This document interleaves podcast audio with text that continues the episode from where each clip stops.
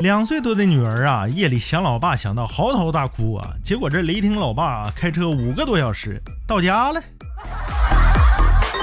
说广东揭阳吴女士两岁多的女儿半夜两点突然从梦里惊醒，痛哭着就要找找老爸呀。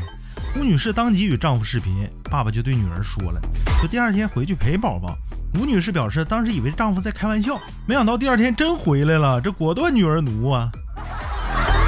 当天是暴雨天气，爸爸做完核酸之后开了五个多小时车才到家。